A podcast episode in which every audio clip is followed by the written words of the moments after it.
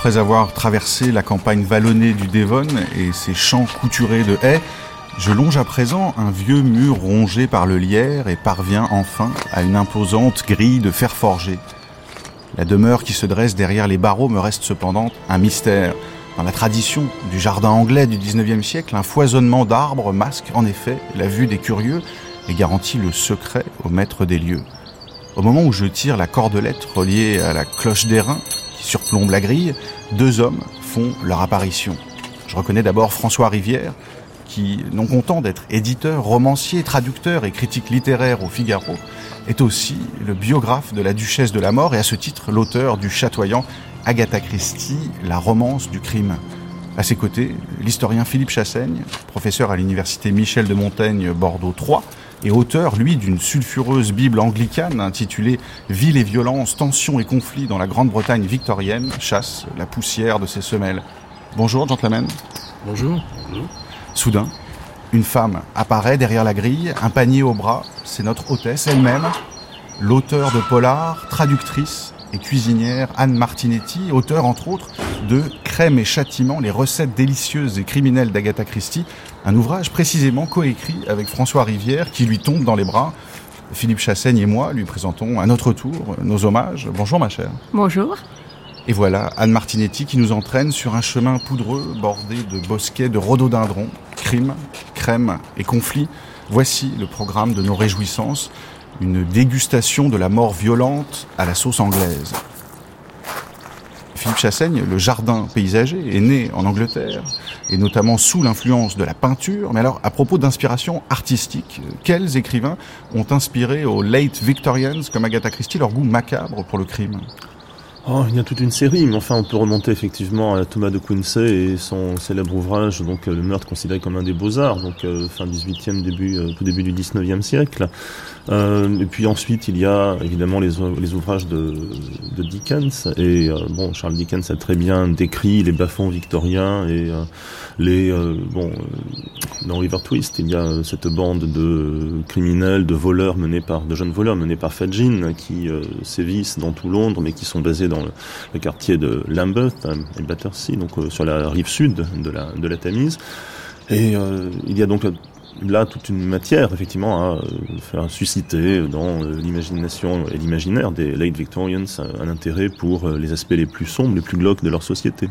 Et vous pensez qu'Agatha Christie euh, a lu les histoires qui se passent dans les low orders, dans les classes inférieures, écrites par Dickens? Oui, bien sûr. C'est euh, Dickens, c'est vraiment l'écrivain le plus important de sa génération, et c'est l'écrivain, un des écrivains monumentaux euh, de la, de la littérature victorienne.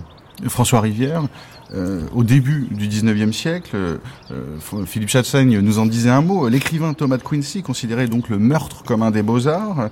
Euh, peut-on cependant considérer qu'un siècle plus tard, Agatha Christie se, se place comme ça dans, dans ses traces? Je crois qu'Agatha Christie, comme beaucoup d'Anglais, tout simplement, euh, lisait des, les récits d'affaires criminelles réelles. Enfin, parce que le, texte de, de, de, Quincy est inspiré d'une célèbre affaire criminelle, les Radcliffe Murders, euh, qui ont d'ailleurs inspiré beaucoup plus tard P.D. James, qui a écrit elle aussi un livre là-dessus.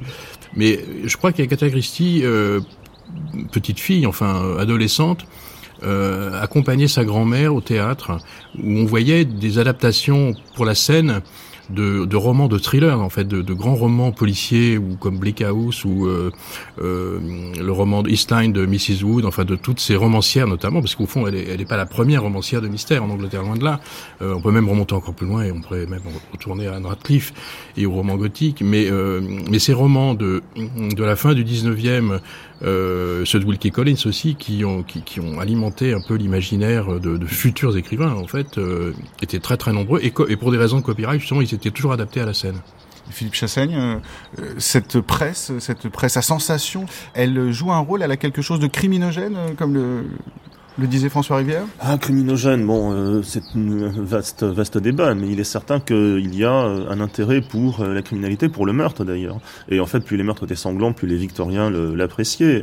il faut bien voir que, bon, la fin du 19e siècle, c'est l'époque qui voit l'explosion de la presse populaire, la penny press, la presse à un sou, pour le, pour le cas, pour le coup plutôt. Et donc, cette, bon, le Daily Mail, Daily Express voit le jour dans les années 1890, et bon, mais pour vendre le plus grand nombre de, de copies, de numéros, scénario possible, eh bien rien de tel effectivement que bon un meurtre bien sanglant. Et il y a aussi, bon, on connaît aujourd'hui en France bon détective qui police, donc cette presse spécialisée dans les affaires criminelles, mais nous n'avons rien inventé. Bon détective voit le jour en 1928, mais il y a dès 1854 outre-Manche, il y a donc l'Illustrated Police News qui est le Key Police ou détective de, l'époque victorienne et qui continue de paraître jusqu'à la fin des années 30 et euh, qui euh, met en couverture euh, toute une série de petites vignettes, donc des dessins bon, qui représentent toutes les affaires criminelles qui ont pu se produire au cours des 15 derniers jours, c'était un bimensuel, sur l'ensemble du territoire britannique. Anne Martinetti je crois qu'Agatha Christie était aussi une grande lectrice de Conan Doyle et des aventures de Sherlock Holmes. Elle en parle dans son autobiographie. François Rivière, il y a certes Conan Doyle, bien sûr, Dickens, mais on parlait de De Quincy dans euh, le meurtre, l'assassinat considéré comme un des beaux-arts, avec cette référence notamment donc au criminel, à l'assassin en série, John Williams. Euh, il y a une dimension satirique dans ce club qu'il invente d'amateurs de, crimes sanglants et tarabiscotés. Euh, chez Agatha Christie, c'est aussi une dimension satirique dans le plaisir qu'elle a à mettre en scène des crimes compliqués? Bah, J'irai pas jusqu'à dire satirique, mais ludique sûrement, oui. C'est un espèce de jeu quand même. Elle invente le Cluedo avant, avant même, avant la lettre. Hein. Euh, euh même plus tard, d'ailleurs, elle voudra écrire un roman qu'elle voulait appeler Cluedo Murders, mais je crois qu'elle a pas osé pour des histoires là encore de droits d'auteur. Mais euh, oui, il y a un côté ludique, un côté, enfin, un jeu avec la mort que les Anglais s'autorisent ce qui n'est pas du tout le cas de ce côté-ci de la Manche, hein, où on joue pas tellement avec ça, même si paradoxalement, le public français adore Agatha Christie et euh, beaucoup de romanciers et de romancières en anglais, mais il y a une manière aussi de tenir à distance le, crime, parce que les faits divers euh, sanglants, et Jack l'Éventreur quand même l'exemple absolu, euh, même s'il y en a eu d'autres, plein d'autres. D'aucuns disent d'ailleurs, François Rivière, que c'est peut-être une représentation au théâtre de Dr Jekyll et Mr Hyde qui lui aurait donné l'idée, puisque c'est à peu près, que ça correspond, c'est contemporain. Oui, on a même, événements. Oui, parmi les théories délirantes qui ont surgi concernant l'identité de Jack l'Éventreur, on a même pensé à un moment que c'était l'acteur qui jouait sur scène le Dr Jekyll et Mr Hyde qui aurait pu commettre euh, sous un troisième déguisement, si on peut dire, les crimes de, Whitechapel. Mais non, tout ça, il y, avait une espèce d'ambiance, enfin, si on peut dire, euh, une manière peut-être, oui, de tenir à distance le crime qui, à l'époque victorienne, euh, dans les bas-fonds de Londres, enfin, était quelque chose de permanent, quoi. Et dans ces récits du crime, Philippe Chassaigne, dans cette, cette escalade dans la publication, que ce soit dans la presse, que ce soit dans la littérature, que ce soit donc au théâtre, il y a cette volonté affichée de tenir à distance le crime peut-être une, une ambition morale euh, derrière toute cette littérature? Oui, effectivement, tenir à distance le crime. Euh, bon, d'un autre côté, euh, il faut bien voir que la société britannique à cette époque-là n'est pas une société très violente quand même. Hein, même dans les, les bas-fonds de Londres, il y a effectivement bon, des, actes de violence, mais euh, les crimes de l'éventreur sont tout à fait exceptionnels. En fait, il y a eu euh, bon un assassin de prostituée, c'est lui. Bon, il y a eu une autre affaire euh, quelques années, quatre ans plus tard, 1992, donc un médecin qui empoisonnait lui des prostituées, mais du sud du sud de Londres. la plupart des affaires que l'on rencontre, qui passent devant les tribunaux, sont bah, c'est assez classique. Hein, c'est le mari qui rentre ivre mort et qui, enfin, pas tout à fait justement ivre mort, encore debout pour pouvoir taper sa femme qui elle, bon, est blessée ou est peut décéder. Donc ces affaires de violence conjugale, malheureusement très, classique. Mais euh, je crois que la fascination des Victoriens pour le crime euh, peut s'expliquer aussi par le fait que euh, c'est une société où tout est extrêmement, sur le plan moral, tout est extrêmement corseté. on connaît bon la pruderie légendaire des, Victoriens, et peut-être que c'est à travers le crime qu'on peut avoir, peut se permettre un réflexe de voyeurisme, dirais-je, et avoir un regard sur les sentiments, les pulsions les plus bestiales de l'individu. Mais alors si la littérature n'est pas morale et qu'elle est plutôt du côté du voyeurisme, il y a une activité éminemment morale euh, en Grande-Bretagne, c'est le jardinage. Et nous euh, croisons justement Georges, le jardinier, qui taille les fleurs fanées, les émérocales, les cosmos et autres lupins. Euh, Anne Martinetti, puisqu'on est dans le jardin, dites-moi, parmi tous les poisons végétaux qu'Agatha Christie utilise dans ses récits, lequel a votre préférence? Alors, de préférence aucun, j'en ai, je n'en ai pas mis dans les recettes euh, que nous avons élaborées avec François dans Crème et Châtiment. Comment euh, Il manque le Il manque l'élément essentiel, mais, mais, on peut voir que sur les photos que notre photographe qui est passé s'est bien amusé à mettre des petites fioles euh, de ci, de là, euh, justement pour des éclats de verre, des, des, choses comme ça. Alors, si j'en avais mis, apparemment, c'est la strychnine qui laisse le moins de goût. Euh, donc euh, ça c'est. Il s'agit de pas gâcher. Il ne s'agit voilà, il s'agit de pas gâcher. Donc la strychnine peut être le goût de la strychnine qui est très léger peut être aisément caché dans une tasse de chocolat chaud. Euh, et dès qu'on met un peu d'épices et, Dieu sait que dans la cuisine anglaise on en met beaucoup, la strychnine c'est quelque chose de très de très léger au niveau du goût. L'opium aussi est assez léger au niveau du goût. Si on fait un curry par exemple, et donc c'était le début de la cuisine au curry puisque les épices arrivaient des Indes, on ne, on ne sentira pas du tout le goût de l'opium. Mais alors Agatha Christie cultivait le pavot euh, amoureusement? Alors je crois qu'Agatha Christie, mais François va nous en dire peut-être plus, euh, a appris la science des poisons donc en travaillant euh, à l'hôpital de Torquay. C'était je crois la pendant la Première Guerre mondiale, François, c'est ça? Oui, il se trouve que dès le, déclenchement de la Première Guerre mondiale, Agatha Christie, comme pas mal d'Anglais, s'est retrouvée infirmière volontaire à l'hôpital de Torbay, donc euh, à côté de dans, sa ville natale de Torquay. Et euh, assez vite, euh, elle s'est intéressée au poison. Euh, au poison, c'est-à-dire aux drogues qu'on utilisait pour soigner les, les, blessés, les blessés qui arrivaient malheureusement en masse et qu'il fallait soulager. Alors, bon, on leur donnait de la morphine, mais enfin aussi on les soignait avec tout un tas de dérivés, de, de la strychnine, de la de, de l'arsenic et puis euh, et donc le laboratoire de cet hôpital de Torbay contenait de très, une très belle armoire au poison euh, et avec euh, et Agatha est devenue l'assistante du, du, chef de ce laboratoire qui lui a raconté, qui lui a expliqué un peu ce que, à quoi servait. Et du coup, je pense que comme elle était sur le point de d'écrire son premier roman, La mystérieuse affaire de Styles, euh, elle s'est dit qu'au fond, elle connaissant absolument rien au maniement des armes à feu et euh, encore moins au maniement des armes blanches, le poison serait le, le moyen idéal de supprimer les, la victime dans son, dans son livre. C'est maintenant grâce à elle que dans toutes les séries policières, l'enquêteur commence toujours à dire euh, le, un meurtre commis par le poison est forcément le fait d'une femme. Et Thomas de Quincy lui disait qu'il détestait ces abominations d'Italie. Alors je sais pas si... Euh, Sans doute une allusion au Borgia. Mais alors précisément, euh, tous ces poisons qu'on trouve dans l'armoire aux poisons euh, de l'hôpital euh, de, de, Torquay pendant la Première Guerre mondiale, ils, ils ont pour la plupart une origine végétale. pourtant, Philippe Chassaigne, je crois pas me souvenir qu'Agatha Christie ait recours au rhododendron pour commettre un homicide, bien que Xénophon, déjà dans l'anabase, relate leurs vertus fortement hallucinogènes. Mais alors à ce propos, au-delà des, des, poisons classiques comme l'arsenic, la strychnine dont nous parlions, la belladone aussi, quelle place? La drogue occupe-t-elle dans l'histoire du crime anglais? Est-ce que c'est une arme? Est-ce que c'est un mobile? Alors, euh, c'est d'abord une arme, déjà, après ça, ça devient mobile dans les, années 20. Mais euh, pour euh, rester un instant sur les opiacés, en fait, il faut bien voir que les opiacés sont en vente libre hein, dans la Grande victorienne, bon, sous forme notamment de l'odanum. Et bon, je, dans les archives, on trouve toute une série d'affaires dans les cas d'infanticide de mères qui, en fait, tuent leur enfant.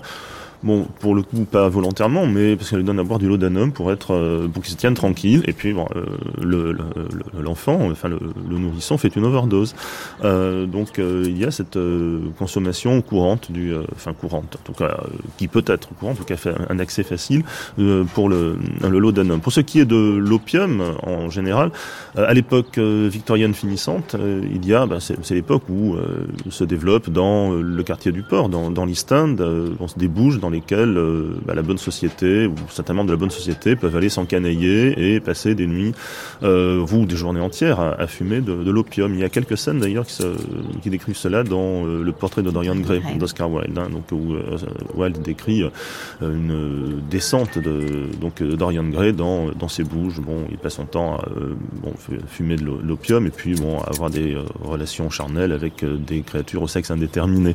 et puis tout à l'heure je disais bon que le l'opium de consommation, objet de consommation ou euh, moyen de commettre un meurtre, euh, devient une motivation, oui, parce que dans les années 20, c'est le début du euh, trafic d'opium, du, trafic de enfin, de l'opium, ensuite on passe à la cocaïne et à l'héroïne. Donc dans les années 20, il y a un intérêt subi de la police pour ces trafics, de, ces trafiquants de drogue, que l'on considère généralement comme étant des étrangers. L'affaire la plus célèbre, c'est en 1925, c'est un Chinois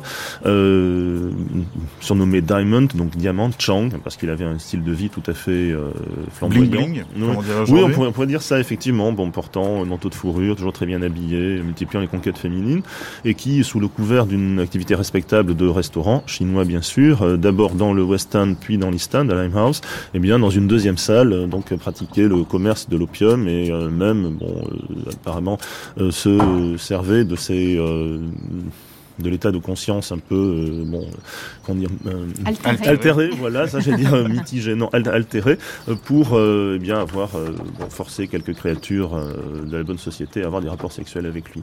François Rivière? C'est intéressant parce que là, la, la, réalité rejoint la fiction, parce que bien avant, une dizaine, quinzaine d'années avant, euh, un auteur qui s'appelait Sax Romer, en fait, dont le pseudonyme était Sax Romer, avait créé, le, avec son docteur Fu Manchu, euh, le parfait trafiquant d'opium, enfin, il, il créé toute une mythologie autour de Limehouse et toutes ces, tous ces endroits un peu étranges, euh, fascinants.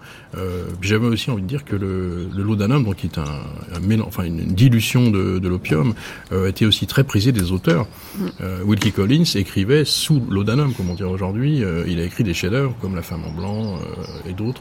Et donc il y a un mélange, enfin, qui se fait effectivement. La drogue a une influence à tous les niveaux, si je puis dire, et, euh, et, et, littérairement, elle, elle, a effectivement aussi une plus qu'une influence. Enfin, elle a, nourri la littérature, la fiction de genre à l'époque. Alors l'opium est, très présent euh, chez les écrivains depuis Thomas de Quincy, déjà fameux mangeur d'opium dans le premier tiers du 19e siècle, et puis encore dans les années 30, si on pense euh, à Robert Desnos, Le vin est tiré, son seul roman, euh, François Rivière, mais chez Agatha Christie, que ce soit l'opium ou plutôt la cocaïne, l'héroïne qui commence à, à déferler, à, faire des ravages dans la société britannique dans l'entre-deux-guerres, on trouve cet ingrédient dans le tableau? Je crois qu'en bonne bourgeoise anglaise, euh, Agatha euh, soupçonnait tous les gens ayant une vie un peu marginale d'être des drogués, entre guillemets, de consommer de la, la, coco, comme on disait à cette époque-là en France, euh, je sais pas ce qu'on disait en Angleterre, mais effectivement, il y a toujours un soupçon sur des gens qui n'ont pas une vie normale, enfin, sur, et les artistes notamment. Et, euh, c'est le cas dans certains romans d'Agatha Christie. Mais en fait, bon, elle, euh, n'y connaissant pas grand-chose, enfin du moins s'y connaissant pas trop en matière de trafic de drogue, euh, elle n'a pas vraiment, comme le faisaient les auteurs de thrillers à l'époque, mis en scène de, personnages, euh, même s'il y a des drogués dans ces romans. Et Anne, euh, on connaît quelques-uns, je crois. Personnellement, oui, oui, absolument. je pensais au cinéaste qui est soupçonné de meurtre dans le, un cadavre dans la bibliothèque. Et donc là, effectivement, je rejoins complètement François, à savoir que on, on a vraiment l'antinomie entre la bonne société bourgeoise, les, Britanniques, euh, avec la, Madame Mrs. Bantry qui fait son jardin, etc. Et puis ce nouveau monsieur qui habite dans cette maison, euh, qui est donc cinéaste, et évidemment, comme il travaille dans le cinéma, on va le soupçonner euh, d'être drogué, d'avoir des relations avec des prostituées, enfin, on le soupçonne de tous les maux, et la drogue fait partie de ces mots-là. Et chez Roger Ackroyd, dans le meurtre de Roger Ackroyd, Hercule Poirot, dans ses, euh, son enquête, retrouve un petit morceau de plume euh, qui sert euh, visiblement à sniffer, à sniffer ce qui est traduit aux éditions du Masque, comme de la neige, donc de l'héroïne. Et évidemment, cette drogue, cette vilaine drogue vient d'Amérique. Est-ce que vous savez quelque chose, Philippe Chassé, des réseaux tortueux de, du trafic de drogue à cette époque et de leur provenance éventuellement américaine? Oui, effectivement, c'est le, dans les années 20 et 30, on dit que la drogue vient des États-Unis, bon, ce qui est vrai. Euh, mais en réalité, bon, je citais tout à l'heure l'exemple de, Chang. Bon, lui, c'était plutôt euh, l'opium qui venait d'Extrême-Orient, mais après, donc cet, cet épisode euh, de Brilliant Diamond Chang, euh, c'est surtout euh, une communauté, enfin le, les bas-fonds, le milieu londonien, le milieu criminel londonien dans l'East End et essentiellement entre les mains d'immigrés italiens. Donc on peut penser effectivement avec la diaspora italienne aux États-Unis, bon, ce sont là les, réseaux qui euh, se mettent en place. En même temps, euh, on ne les connaît pas très très bien parce que même si euh, il y a une préoccupation, même une, psychose morale sur la drogue, en fait, la police londonienne ne s'en occupe pas vraiment. Ce n'est réellement que dans les années 50 qu'il y a une politique de lutte avec des moyens efficaces contre, les réseaux de drogue, la consommation de drogue à Londres. Tout à coup, Anne Martinetti nous invite à la suivre dans les ronces pour cueillir des murs sauvages. Nous nous retrouvons bientôt euh, tout éraflé et les doigts rouges, comme un assassin dont la victime se serait débattue. Mais le panier se remplit. Anne Martinetti, euh, Agatha Christie aimait, dit-on, les murs par-dessus tout. Alors comment les accommodait-elle alors, on peut faire des tas de choses avec les murs et, et j'invite tous ceux qui voient des ronces à, à se précipiter effectivement euh, et à se faire égratigner les bras. Euh, donc, on peut faire évidemment de la confiture, on peut faire de la compote bien sûr avec de la double crème du Devon, c'est délicieux. La clotted cream. De la clotted cream, voilà. On peut faire de la tarte au mur et nous avons une recette de tarte au mur dans notre livre.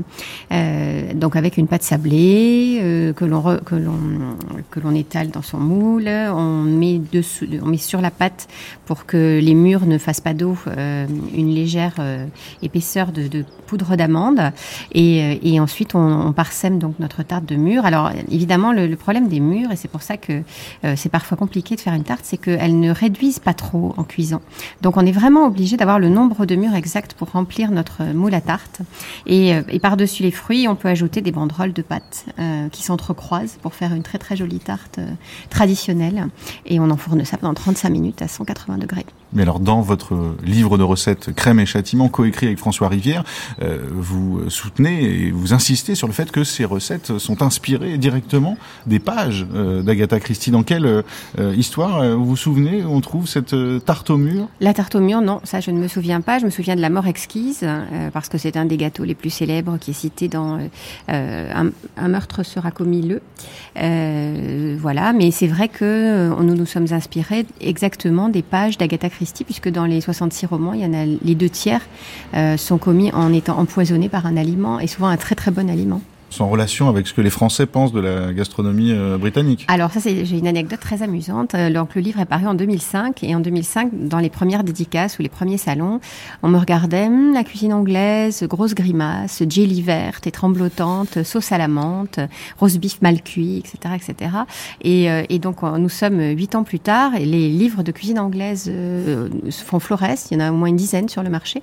ils se vendent pour la plupart assez bien, d'après ce que m'en ont dit les éditeurs. Et moi, lorsque je reçois des amis, souvent on me demande un pudding. Derrière le roncier, euh, un temple, un petit temple à l'antique nous apparaît. Euh, Philippe Chassaigne, les ingrédients d'un crime sont non seulement matériels, mais aussi euh, culturels, sociaux, voire spirituels. Et à cet égard, quel discours l'Église anglicane et peut-être les nombreuses sectes réformées dissidentes portent-elles à l'époque d'Agatha Christie sur le crime? Alors le discours sur le crime, c'est un discours qui euh, met avant tout en avant les euh, responsabilités sociales. Et donc le crime est présenté comme étant la conséquence de la pauvreté, euh, avec effectivement des, zones de pauvreté extrêmement importantes, aussi bien à Londres, bon, mais également toutes les autres villes, les grandes villes du, Royaume-Uni. Et cette dénonciation donc de l'Angleterre sombre, in Darkest England, c'était le, titre d'une brochure publiée par l'armée du salut. Euh, donc cette, euh, cette dénonciation des, euh, des conséquences de la, pauvreté, donc sur la démoralisation au sens de perte du sens moral des, Britanniques, c'est quelque chose qui est très important et l'analyse que font toutes les églises, aussi bien les anglicans que les protestants non anglicans, donc les sectes bon, ça que veut dire église indépendante, hein, pas autre chose à l'époque, non conformiste, c'est que le crime est d'abord la conséquence de la pauvreté, qu'il faut faire le tous, enfin que le pouvoir public doit faire le plus de choses possibles, et la charité privée, ça fait le plus de choses possibles pour sortir les gens de la pauvreté. Dans ce cas, euh, la criminalité diminuerait.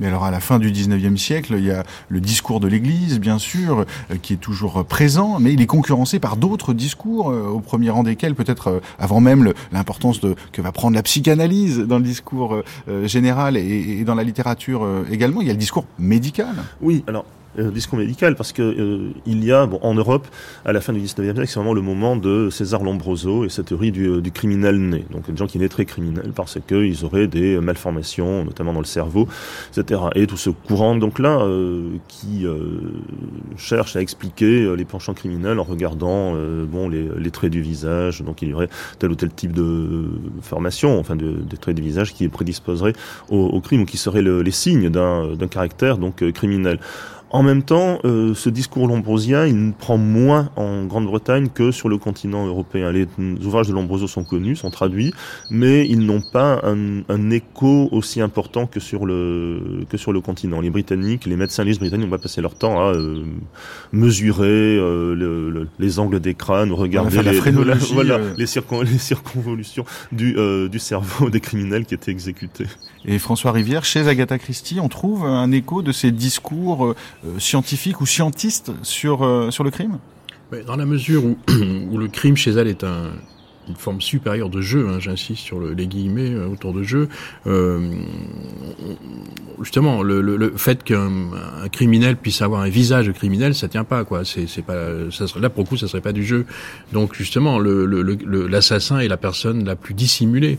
De toute l'histoire. Elle-même, Agatha, quand elle écrivait ses livres, savait pas toujours très bien qui serait le criminel, ce qui fait que le, lecteur lui-même était encore beaucoup plus en promené que qu'il aurait pu l'être. Donc je pense que justement, ce genre de choses n'intéressait pas tellement. Ce qui l'intéressait, c'était justement de lire dans les faits divers des journaux, notamment le, le le News of the World qui lui franchement a battu tous les records hein, de longévité. Il est juste euh, mort il y a pas longtemps. Euh, voir comment les histoires de famille les secrets de famille dévoilés etc pouvaient suggérer lui suggérer des, des, des, intrigues. Même si elle reprenait absolument pas à son compte des histoires totalement euh, qui se serait déroulé de manière du début à la fin en amenant un crime. Elle préférait avoir un germe qui lui après prenait euh, un peu comme une petite graine qui se mettait à germer justement. Et euh, mais justement, je pense pas que le, la grande euh, toutes ces grandes théories sur la criminalité, sur les origines du crime, du caractère darwinien oui, ça du crime, pouvait l'intéresser.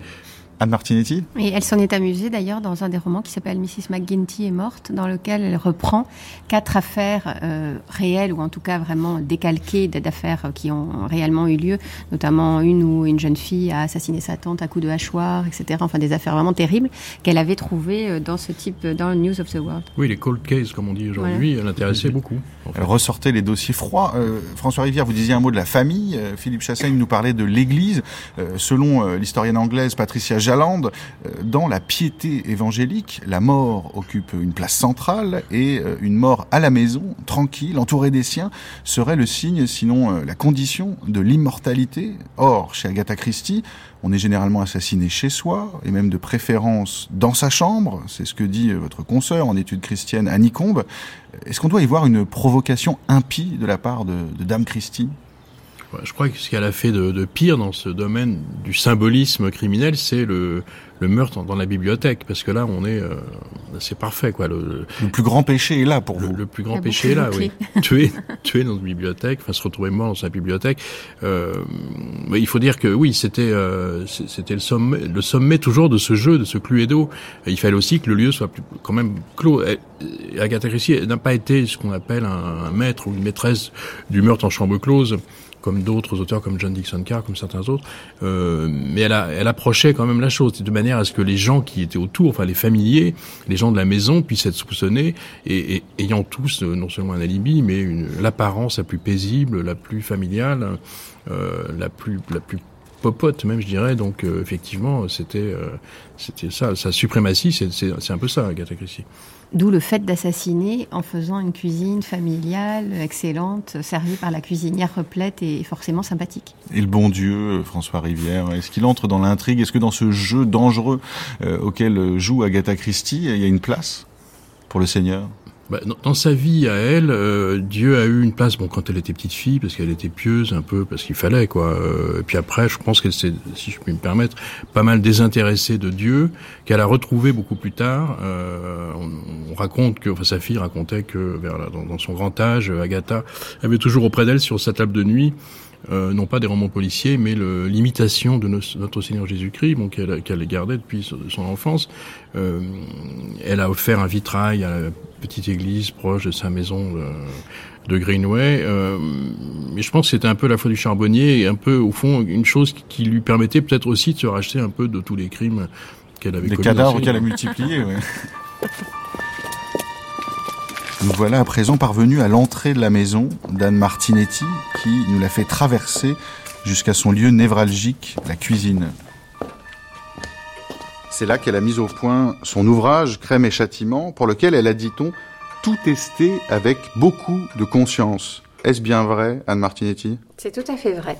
Euh, le livre, nous avons mis euh, un an à écrire le livre et les 80 recettes ont été testées auprès de ma famille, auprès de François Rivière qui va pouvoir témoigner. Et, euh, donc tout ce qui était nouveau, toutes les recettes que je n'avais jamais confectionnées auparavant ont été testées pour les besoins du livre. Et vous vous êtes mitridatisé avec tous ces poisons? J'ai pris des kilos. Mais alors dites-moi, chère Anne Martinetti, quelle recette avez-vous choisi pour aujourd'hui? Alors aujourd'hui, nous allons faire un marmelade cake, c'est-à-dire euh, un des gâteaux les plus simples qui soit. Euh, tout dépend en fait de la température du four. Si votre four est à bonne température, le gâteau sera réussi, même si vous êtes un, piètre cuisinier. Euh, ça consiste d'abord à mélanger des ingrédients secs, donc farine, levure, sucre, et puis épices, si on a choisi de mettre de la cannelle comme moi. et ensuite, dans, dans une autre deuxième terrine, des ingrédients donc non sec, à savoir les œufs, le beurre que nous aurons fait fondre, et puis votre garniture, donc votre marmelade. Donc j'ai choisi de la marmelade d'orange amère euh, du jardin, euh, mais du jardin pas de Torquay, mais du jardin de, ma ville natale, à savoir Nice. Euh, et donc dans le jardin poussent énormément d'agrumes qui sont assez renommés, les agrumes de la Côte d'Azur. donc nous allons pouvoir faire ce marmelade cake. Voilà, nous cassons les œufs. Farine et sucre et levure attendent à côté. Et donc l'idée, c'est d'avoir un mélange extrêmement harmonieux. Donc pour ça, il faut avoir un petit peu d'huile de coude. Donc d'après plusieurs empoisonneurs célèbres, euh, le poison s'imprègne mieux dans l'aliment lorsqu'il est mélangé avec les aliments humides, à savoir dans l'œuf battu. Voilà. Donc nous allons maintenant ajouter la confiture et verser notre pâte dans le moule dans lequel nous avons fait fondre du beurre pour ne pas que le gâteau attache. Voilà, on peut décorer donc le, cake d'écorce d'orange confite. Et dans le four que nous avons euh, fait préalablement chauffer à 180 degrés, on va enfourner pour 35 minutes sans ouvrir le four pour que le gâteau puisse monter. Et nous allons pouvoir euh, continuer notre discussion. François Rivière, euh, vous avez le souvenir d'où on trouve ce marmelade cake dans l'œuvre d'Agatha Christie? Euh, moi, je pense qu'on le trouve dans tous ces romans qui se passent dans des maisons, dans des, dans des, des manoirs, là où, où, les gens vivent de manière tout à fait naturelle. Il y a souvent beaucoup de repas dans les romans d'Agatha Christie et c'est effectivement quelquefois au dessert que quelqu'un euh, subitement se trouve mal, mais euh, ou, pour ou, après le, thé, enfin qui est quand même aussi une cérémonie euh, euh qui qui justement inclut notamment des, des gâteaux sucrés. Après, le, curieusement d'ailleurs en Angleterre, on commence par le, le, sucré avant le salé quand on prend le thé, enfin quand on prenait le fameux Haïti vers 17h30, ce que plus beaucoup de familles anglaises euh, ne font aujourd'hui. Donc c'est un, gâteau que l'on peut agrémenter de. Alors là j'ai mis de la confiture d'orange amère, mais on peut mettre la confiture de mûre, on peut mettre des fruits, on peut mettre ce qu'on veut. Euh, évidemment l'archétype de ce gâteau-là c'est le plum cake, donc avec plein de fruits confits, plein de raisins euh, cuits très longtemps, qui au moment de Noël se métamorphose en pudding et en Christmas pudding. Et là alors on ajoute des raisins, ça cuit 8 heures, ça cuit 8 heures pour de vrai. Donc au moment de Noël, euh, lorsqu'on fait le Christmas pudding, euh, étant donné qu'il y a 500 grammes de beurre, il faut le cuire 8 heures pour que le gâteau devienne euh, très très onctueux. Et le, Christmas pudding peut être une redoutable arme à retardement parce qu'on peut le manger beaucoup plus tard. Ça se, ça garde, ça pourrait même se garder éternellement, j'ai l'impression. 6 semaines normalement, dans selon la tradition anglaise, il faut le faire 8 à 6 semaines avant, le, avant Noël. On peut tuer quelqu'un après avoir disparu de la circulation, ce qui est évidemment très pratique. Et vous, Anne Martinetti, dans vos enquêtes euh, très précises, euh, vous êtes allé jusqu'à Greenway, la maison de vacances d'Agatha, et vous avez visité, peut-être avec euh, un peu d'émotion, sa cuisine? Alors, nous y sommes allés avec François, tous les deux. Euh, alors, François est allé avant moi, il a vu la maison. Moi, je n'ai pas vu l'intérieur de la maison parce que la maison est ouverte depuis assez peu de temps au public. mais j'y vais cet été. Oui, moi j'ai eu la chance d'être invité par la fille d'Agatha Christie, Rosalind, et euh, j'avais chez elle dégusté une, tourte euh, aux truffes, enfin à la dinde et aux truffes, et, j'avais eu cette impression effrayante que la tourte était évidemment empoisonnée, et que c'était sa mère qui, qui agissait à travers cette pauvre, cette pauvre créature qu'elle avait mise au monde. Euh, et, le décor de la cuisine, j'avais pas vu la cuisine en fait, mais j'avais vu un petit peu quand même comment s'organisait la maisonnée et la salle à manger avec cette desserte traditionnelle des Anglaises à laquelle on va se servir euh, des, plats qui sont préparés, qui sont disposés comme ça, qui sont pas servis à table, mais en euh, photo d'ailleurs et qu'on voit qu'on voit d'ailleurs dans les photos hum. où on voit Agatha Christie justement en train de servir ses invités. tout ça, enfin c'est au fond ça appartient à un rituel séculaire et euh, on comprend mieux que la cuisine s'intègre justement elle-même au rituel de mort chez Agatha Christie. Pendant que les feux de l'enfer crépitent sous notre pauvre cake promis à la dévoration, nous ressortons sur la terrasse pour un drink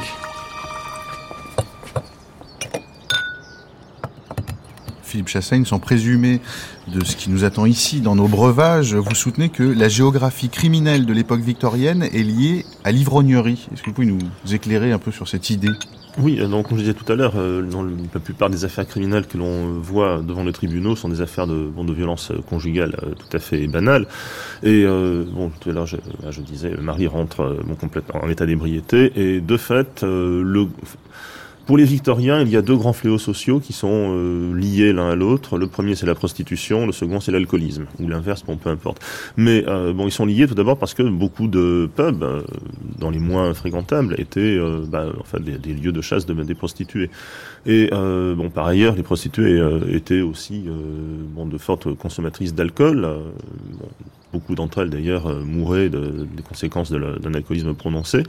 Et pour ce qui est de l'alcoolisme, donc euh, en fait, il y a des pubs partout à Londres, hein, donc à la fin du 19e siècle.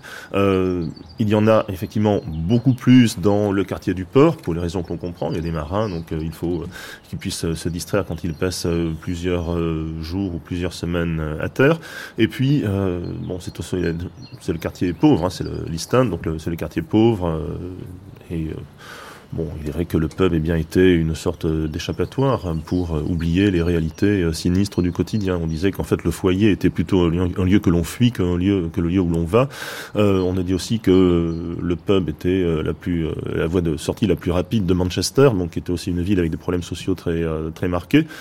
Donc euh, voilà, cette préoccupation pour euh, l'alcool, euh, ce qui préoccupe aussi beaucoup les, Victoriens dans ces, cette consommation d'alcool, c'est qu'en fait, on attribue à la consommation immodérée d'alcool par les, classes populaires, eh bien leur pauvreté.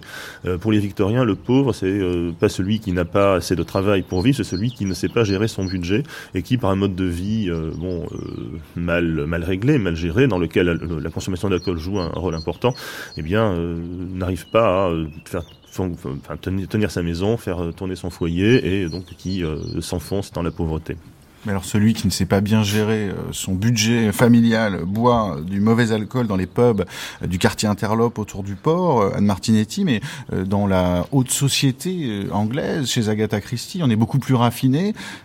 Quelle est votre recette peut-être fétiche de, de cocktail homicide chez Agatha Christie? Parce qu'on trouve des recettes de cocktails dans vos crèmes et châtiments. Alors il y a bien sûr le Bloody Mary, qui est en fait le cocktail préféré des majors euh, en retraite, qui ont, qui ont pris goût à, ce cocktail-là aux Indes, euh, alors que je crois pourtant que c'est un, cocktail américain à la base. Et, euh, et bien sûr, il y, a énormément de cocktails à base de Cointreau, qui est une, un alcool qui est très apprécié en Grande-Bretagne. Et que vous appréciez, vous, particulièrement? Particulièrement non, mais c'est un très bon additif au gâteau. Euh, ça donne un, goût euh, à la fois euh, orangé et qui est, vraiment très très bon. Et Philippe Chassaigne, vous, l'historien de, l'Angleterre, quand on dit Bloody Mary, c'est aussi un écho, même si c'est un, cocktail américain, bien sûr l'histoire, la grande histoire britannique. Effectivement, puisque donc la Marie en question, c'est Marie Première Tudor, donc la, la reine sanglante, qui a régné de 1554 à 1558 et euh, donc euh, qui a gagné ce surnom euh, en, en, raison des 300, je me souviens bien, protestants qu'elle a fait périr sur le bûcher, puisque le règne de Marie Ière Tudor est une brève parenthèse de rétablissement du catholicisme, alors que l'Angleterre avait quitté l'Église catholique en 1534. Alors à l'église, il arrive qu'on boive de l'alcool, mais pour de bonnes raisons. Mais au-delà de l'alcool, euh, François Rivière, chez Agatha Christie, on trouve des dangers même dans le thé, euh, peut-être même surtout euh, dans le thé, à moins que ce ne soit dans le chocolat. Le thé, sûrement, dans la mesure où Hercule Poirot lui-même se méfie de ce qu'il appelle le poison anglais, préférant justement le chocolat, au risque effectivement de se faire empoisonner par quelqu'un qui a trafiqué le, chocolat. Mais les Anglais, je pense, n'approchent même pas un chocolat chaud euh, avec du poison. Non seulement on, s'empoisonne avec la bouse, avec le mauvais alcool, mais aussi avec, euh, avec le thé, avec le chocolat. Mais le thé en tant que cérémonie quotidienne, oui, est un moment où effectivement, euh, enfin, un moment propice à l'empoisonnement, parce que là, euh, les personnages sont rassemblés, euh, c'est-à-dire qu'on a à la fois le, la victime, la future victime, et puis l'assassin parmi les personnes qui sont rassemblées à l'heure du thé, et donc c'est vraiment le lieu, le moment idéal, si on peut dire, pour l'empoisonnement. Et puis on est, on est comme sur une scène de théâtre, et ça, Agatha Christie aimait beaucoup justement le côté théâtral de toutes ces choses, qui lui permettait d'ailleurs dans, dans le déroulement même du roman de créer une série de dialogues, elle qui adorait les dialogues justement et, qui, les, préférait aux, descriptions euh, compliquées. Et donc là, on est dans un moment idéal. Nous sirotons nos boissons en regardant légèrement inquiet au fond de notre verre. Autour de nous, comme sur la scène d'un théâtre peut-être, euh, le jardin prend lui aussi un air un peu menaçant. Euh, François Rivière, l'œuvre d'Agatha Christie comme le jardin anglais cherche à recréer, dit-on, l'irrégularité de la nature, la nature est en effet bien pourvue en matière de bizarrerie et peut-être même de perversion. Et dans les carnets secrets d'Agatha Christie, édités par John Curran, on trouve des allusions à des affaires criminelles réelles. Anne Martinetti nous en disait un mot tout à l'heure, mais quels exemples ont retenu votre attention? Je crois que une des affaires criminelles les plus sensationnelles euh, que l'Angleterre ait connue à l'époque victorienne, c'est ce qu'on a appelé l'affaire Constance Kent de cette euh, adolescente qui aurait tué, enfin qui a tué son petit frère et qui a permis, parce que c'est ça l'intérêt de cette, cette affaire, euh, qui a eu un retentissement énorme dans la littérature, jusque dans la littérature, c'est que pour la première fois un détective officiel est arrivé et est entré dans une maison, une maison bourgeoise, pour faire une enquête. Et c'est la première fois qu'en fait qu'on violait l'intimité de, notamment justement de, de, bourgeois, parce que aller euh, enquêter chez des chez, des pauvres justement euh, pour une histoire de mœurs, c'était c'était sûrement chose courante. La police s'embarrassait pas. Là, le détective, d'ailleurs détective, le sens étymologique, ça veut dire qui soulève le toit, qui détecte le détective de Scotland Yard est entré dans la maison et a créé euh, quelque chose qui relève presque du scandale hein, pour le, le, grand public, sauf qu'il a découvert l'assassin. L'assassin étant non pas un rôdeur comme on l'avait imaginé précédemment, mais euh, une, une, des filles de la maison, parce qu'il était absolument terrifiant. D'ailleurs, euh, Dickens s'est inspiré de cette histoire de Constance Kent, et on retrouve des allusions à cette, encore dans cette, à cette affaire criminelle dans les romans d'Agatha Christie. Philippe Chassaigne, à propos de ces grandes affaires euh, criminelles bien réelles, mais d'allure christienne, vous, évoquez le cas du docteur T.N. Cream, qui a un nom euh, onctueux, euh, mais des manières néanmoins fort peu roboratives. En effet, oui. Donc Thomas Neil Cream a vécu entre 1850 et 1892. Euh, donc c'est un, un, médecin qui a passé la première partie de sa vie en fait au Canada puisque ses parents avaient émigré au Québec. Il a vécu à Montréal puis à Québec. Euh, fait ses études de, médecine à Londres et bon, en fait, la carrière criminelle de Thomas Neo Cream, elle euh, se déroule dans trois pays, euh, donc au Canada, aux États-Unis également, et puis euh, après du 190 ou 91 à Londres. En fait, son truc, si je puis dire, à Thomas Neil Cream, c'est d'empoisonner euh, les gens, d'empoisonner plus précisément euh, des prostituées. Alors, c'est bizarre parce qu'en fait, il, il, les empoisonne à la strychnine, justement, quand vous en parliez tout à l'heure. je vous disais que c'était effectivement le cas, puisque vous disiez que c'était euh, un goût pratiquement indétectable. Donc, il, empoisonne ses victimes à, à, la strychnine. Ses victimes sont donc des prostituées. Et euh, en fait, il ne les regarde pas mourir. Donc, on s'est dit, on avait pu penser que bon, ce qui euh, l'excitait, c'était de voir ses victimes se débattre dans les convulsions de l'agonie. Pas du tout. donc, il les empoisonne, puis il s'en va. Euh, en fait, peut-être euh, ce qui le plaisait, c'était d'imaginer euh, leurs convulsions. Et lorsque il, il, empoisonne donc plusieurs prostituées donc à Londres, je vais en fait tout à l'heure faire allusion à lui en parlant de l'empoisonneur de Lambeth. Hein, donc c'est dans le quartier de Lambeth, au sud de la Tamise. Et bon, en fait, on se dit tiens, Jack l'Éventreur est de retour. C'est quatre ans après, Jack l'Éventreur, c'est en même temps on se dit ah bah il éventre pas, donc il a changé de méthode. Mais sont, donc Jack l'Éventreur et Thomas Neal Cream, ce sont les deux grandes affaires criminelles qui euh, mettent en avant eh bien, les dangers que les prostituées peuvent rencontrer euh, dans leur vie quotidienne, euh, dans leur profession. Ça me permet aux Britanniques de prendre effectivement conscience ben, que les prostituées ne sont pas seulement un fléau social, qu'il y a effectivement aussi cette dimension-là. Bon, c'est une prise de conscience qui est assez éphémère. Il faut bien dire qu'après, bon, c'est toujours la même réprobation qui porte sur, qui pèse sur les prostituées. quant à Thomas Neil Cream, eh bien, donc il est arrêté, jugé, condamné à mort et donc pendu en 1892. Anne Martinetti si elle s'est inspirée de la réalité de son temps, Agatha Christie a pu aussi, euh, dit-on, être un modèle pour euh, des criminels, pour des meurtriers. En 2009, une femme a été ainsi arrêtée en Iran, présentée comme euh, la première serial killer du pays, après avoir tué au moins six personnes, et elle a reconnu s'être inspirée des méthodes d'Agatha Christie. Elle administrait du jus de fruits chargé aux anesthésiants, puis étouffait ses victimes avant de voler leurs bijoux. Mais alors, honnêtement, selon vous, Anne Martinetti, Agatha Christie est-elle un modèle pour qui entend tuer efficacement? Je ne suis pas persuadée que les, criminels qui voudraient s'inspirer de ces méthodes euh, réussiraient à échapper à la justice, d'abord parce qu'il y a une question d'époque et que les analyses aujourd'hui, euh, tout le monde regarde les experts, qu'ils soient à Miami, à New York ou à Las Vegas, et, euh, je pense que les experts auraient raison des criminels qui sont dans les, dans les romans d'Agatha Christie, ou bien un Hercule Poirot surgit, surgit là. On retrouverait vos empreintes euh, sur le fouet ou sur on retrouverait, voilà exactement les sur le plat du cake. Voilà, on, saurait où je me suis procuré de la strychnine. Donc, euh, donc je ne suis pas persuadée que non, le, la meilleure manière de tuer, en fait, c'est d'ignorer, non? François Rivière, il semble même que Agatha Christie, plutôt que d'inspirer des, beaucoup de criminels, elle est même euh, aidée à sauver euh, des personnes. Il y a une histoire comme ça en, 1977, justement en Angleterre, où euh, un enfant empoisonné au thallium a pu être sauvé par quelqu'un de l'hôpital qui avait lu Le, cheval, pâle. Oui, je pense que effectivement, oui, elle a pu aider des gens. Elle a sûrement donné des idées aussi, des idées homicides. Peut-être même que justement le fait d'avoir lu le livre à apaiser le, le, futur criminel. On peut toujours imaginer des choses comme ça.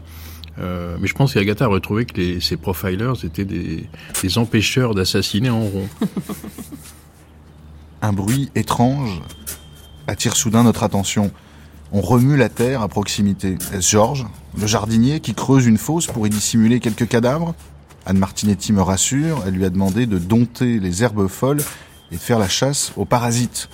Philippe Chassaigne, comment la société britannique de l'époque d'Agatha Christie s'y prend-elle pour éradiquer la criminalité?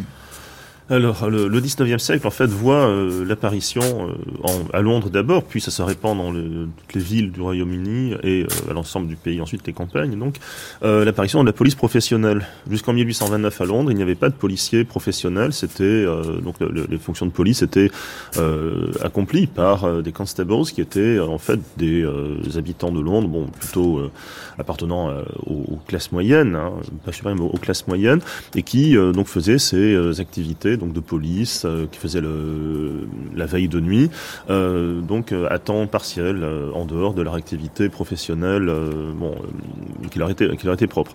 Et puis en 1829, bon, c'est un système qui était assez critiqué, trouvant que c'était une surveillance tout à fait inefficace. Dans le contexte justement des l'émotion causée par les meurtres de Radcliffe Highway en 1811, il y a une campagne en faveur eh bien, de l'instauration d'une force de police professionnelle. Et donc c'est le Premier ministre de l'époque, Robert Peel, qui euh, crée une, donc la police métropolitaine. Metropolis, c'est euh, d'autres nom de, enfin c'est la capitale, donc Londres. Et donc cette police métropolitaine est, une, est un corps de police euh, professionnel. Alors c'est une innovation qui en même temps a, a du mal à passer dans les mœurs. Au début, les, les Bobbies, hein, donc Bob diminutif de Robert, Robert Peel, donc les Bobbies au début sont pris à partie par des habitants qui, qui trouve que, bah, en fait, euh, il constitue une sorte de d'armée, hein, l'armée de l'intérieur, donc il y a des cas de violence. Le, donc euh, du 129, le premier policier tué en fonction, c'est du 133 si je me souviens bien. Et ensuite il y a des agressions contre les policiers, euh, bon souvent euh, violentes, hein. pas forcément jusqu'à mort d'homme, mais en tout cas coups et blessures jusqu'à la fin du 19e siècle. Après quoi, ça semble effectivement disparaître avant bon de recommencer à la fin du 20e siècle. Mais bon, ça c'est une autre c'est une autre histoire. Et donc cette cette police métropolitaine avait sous sa juridiction l'ensemble de la capitale, à l'exception de la City, puisque la City of London, qui a une municipalité propre, aussi sa, sa propre force de police. François Rivière euh, contre les personnes qui osent s'en prendre euh, à, la police et parfois assassinent euh, des bobbies, mais aussi pour ceux qui assassinent leurs prochains, contre tous ces criminels, le châtiment suprême, c'était la peine de mort, définitivement abolie en Angleterre en 1969. Mais si je ne m'abuse, Agatha Christie n'était pas une partisane de l'abolition. Non, elle pensait que tout crime devait être puni. Euh, elle n'était pas contre non plus l'idée de que le que des gens fassent eux-mêmes la euh, fassent justice. Euh, n'attendent pas que la justice fasse son travail, qui était quelquefois un peu hasardeux à ses yeux. justement, d'où l'intérêt qu'elle avait pour des affaires criminelles non résolues. où la police n'avait pas fait son boulot et où c'est Miss Marple ou Hercule Poirot qui, longtemps après, vont découvrir l'assassin euh, dans une histoire assez compliquée, trop compliquée pour la police. Effectivement, c'était pas euh, Agatha n'était pas une fan de la police métropolitaine, c'est le moins qu'on puisse dire. Euh, même si elle était peut-être très contente de la trouver s'il y avait un cambriolage chez elle, mais dans le cas d'affaires criminelles un peu complexes, euh, elle estimait peut-être qu'un détective amateur était plus à même de de faire euh, de faire ce travail, même si dans la police justement on a ont existé des, des grands des grands détectives justement. Euh, euh, comme celui dont le nom m'échappe, mais qui a inspiré l'inspecteur Bucket dans le Bleak House de, Dickens, qui est quand même le premier grand roman policier de l'histoire du genre. En fait, je pensais au superintendant euh, Jap, qui, euh, qui apparaît dans euh, une, bonne, une bonne vingtaine des romans d'Agatha, donc qui est régulièrement en, en, conflit gentil et aimable avec Hercule Poirot. Euh, puisque justement, lui, il incarne la police officielle et il est souvent euh, muselé par, la législation, par les réglementations, ce que n'est pas Hercule Poirot. Et donc, euh, souvent, c'est ces Poirot qui trouvent le coupable, au contraire du superintendant Jack.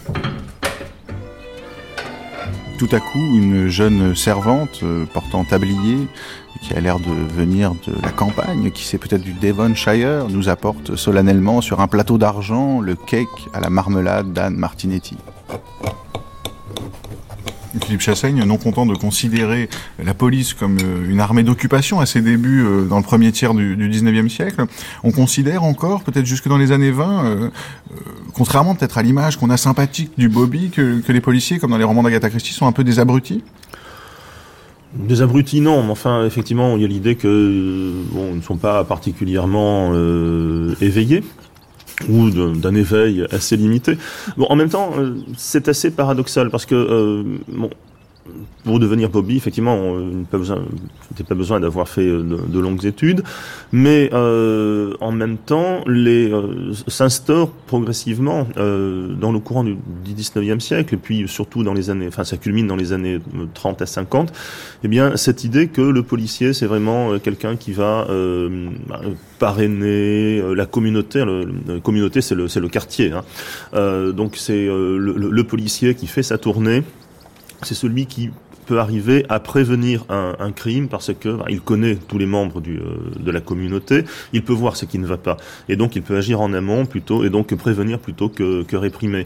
Et euh, cette image d'un policier très intégré dans, le, dans sa communauté, euh, donc la, ce qu'on appelle aujourd'hui la police de proximité, hein, community policing en anglais, on traduit en, français par police de proximité, c'est un des éléments forts de la de l'image de la police britannique, en général londonienne en particulier, euh, effectivement juste jusque bon, aux années 1960 où là il y a un changement d'image de, la police qui, qui, est tout à fait net. Et ensuite, dans les années 1980-90, euh, les émeutes que connaît la Grande-Bretagne euh, partent, euh, enfin, ont comme point de départ des bavures policières. Philippe Chassaigne, ces meurtriers chez Agatha Christie sont très souvent des gens de la haute. Euh, cependant, euh, dans la réalité, euh, on les convainc rarement d'homicide. C'est parce que, selon vous, ils arrivent à dompter leurs instincts criminels. Comment font-ils? Alors bon, cette question, ça renvoie à la, thématique de, Norbert Elias de la civilisation des mœurs. Et effectivement, euh, pour ce qui est des euh, milieux, enfin de la bonne bourgeoisie, euh, grande bourgeoisie, aristocratie, il y a différents moyens, il y a des exutoires là, aux pulsions violentes qui sont essentiellement bah, les sports, hein, notamment le, rugby, ou encore, enfin d'autres sports, bah, blood sports, hein, les, sports de sanguin comme on dit en anglais, et la chasse en fait partie. Donc, ce sont des moments de d'exutoire où on peut penser qu'effectivement les pulsions violentes sont ainsi évacuées. Je pense qu'il faut quand même pas non plus euh, exagérer parce que euh, bon, c'est une constante de la criminologie que de voir qu'il est plus facile de euh, d'identifier des coupables dans des populations qui sont modestes ou pauvres que dans les milieux de classe moyenne et classe supérieure parce qu'il est plus facile de dissimuler. François Rivière, euh, Churchill disait no sport. Vous aimez les blood sports, vous? Non, pas vraiment. J'étais en train de penser que les incidents de chasse euh, sont plus fréquents dans l'aristocratie que chez les pauvres, et, dans les dans les romans, et dans la réalité aussi. Donc il y, y a, quand même aussi un dispositif criminel qui est lié aussi à la haute société euh, anglaise, entre autres. Hein. Mais et puis c'est plus, il y a, un pittoresque quand même de la vie. Enfin, c'est ce qu'a montré récemment cette série d'Anton Abbey qui a fait fureur même en France. Et du coup, oui, on, effectivement, faut pas, il faut accabler personne. Hein. Dans toutes les classes de la société, le crime est quelque chose qui est très très bien réparti. Anne Martinetti, je citais Churchill. Euh, Churchill aurait également euh, eu cette conversation avec Lady Astor qui lui déclarait si j'étais votre femme, monsieur, je mettrais du poison dans votre, café. Et que lui a répondu Churchill Si j'étais votre mari, madame, je le boirais. Mais alors là, nous mangeons votre cake. Est-ce que vous pouvez nous parler un peu de, de la couleur et, peut-être des dangers qu'il renferme? Alors, les dangers, c'est essentiellement une un énorme taux de cholestérol à cause du beurre. Euh, et puis euh, une prise de poids à cause du sucre, enfin tout ce qui est bon dans la vie en fait. Voilà.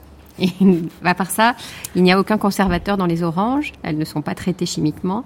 La confiture est faite avec uniquement 60% de fruits et 40% de sucre.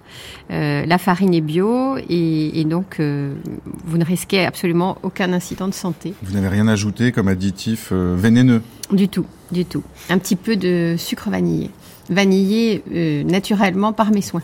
On peut se méfier quand même.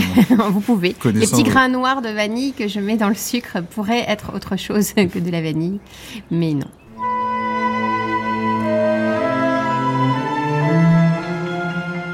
Merci beaucoup, euh, merci à tous trois, merci Anne Martinetti. Je rappelle donc que vous êtes l'auteur avec François Rivière de Crème et Châtiment, recettes délicieuses et criminelles d'Agatha Christie. C'est édité, réédité aux éditions euh, du Masque. Et vous êtes aussi l'auteur de Alimentaire, mon cher Watson, donc des recettes inspirées par un autre auteur aux éditions du Chêne, euh, Philippe Chassaigne. Vous êtes l'auteur de Ville et violence, tensions et conflits dans la Grande-Bretagne victorienne, édité aux presses universitaires de Paris-Sorbonne, mais aussi d'une histoire de l'Angleterre des origines à nos jours chez Champ-Flammarion. Et puis François Rivière, je le disais en introduction de, cette conversation, de cette balade euh, sylvestre, euh, vous êtes l'auteur d'Agatha Christie, euh, La romance du crime, aux éditions de La Martinière.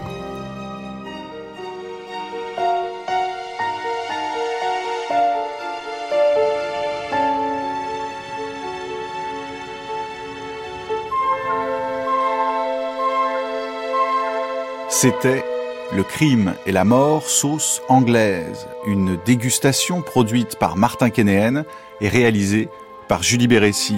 Bruitage, Bertrand Amiel. Prise de son et mixage, Olivier Dupré. Attaché d'émission, Meryl Moneghetti, Cecilia Delporte et Guillaume Couture. Mais avez-vous noté quel nom onctueux portait le tristement réel tueur de prostituées qui empoisonnait ses victimes à la mode d'Agatha. Si c'est le cas, ne le gardez pas pour vous. Faites vite parvenir votre réponse au Major Couture à l'adresse suivante guillaume.couture at radiofrance.com et gagnez un lot de livres d'Agatha Christie dans leur nouvelle et succulente édition illustrée par les photos de ce diable de Martin Parr. Et si vous l'emportez, portez donc un toast à vos petites cellules grises, à France Culture et aux éditions du Masque. Demain, tomorrow, mes amis, nous irons voir les nouveaux cadavres éclos dans leurs robes pourpres au soleil de l'été, avec les nouvelles, l'aventure de la cuisinière de Clapham et témoin à charge lu par Madeleine Barbulé, le documentaire Strychnine et vieille mitaine et la table ronde Agatha, sexe, amour et sentiments. My goodness, Agatha contre Christie n'a pas dit son dernier mot.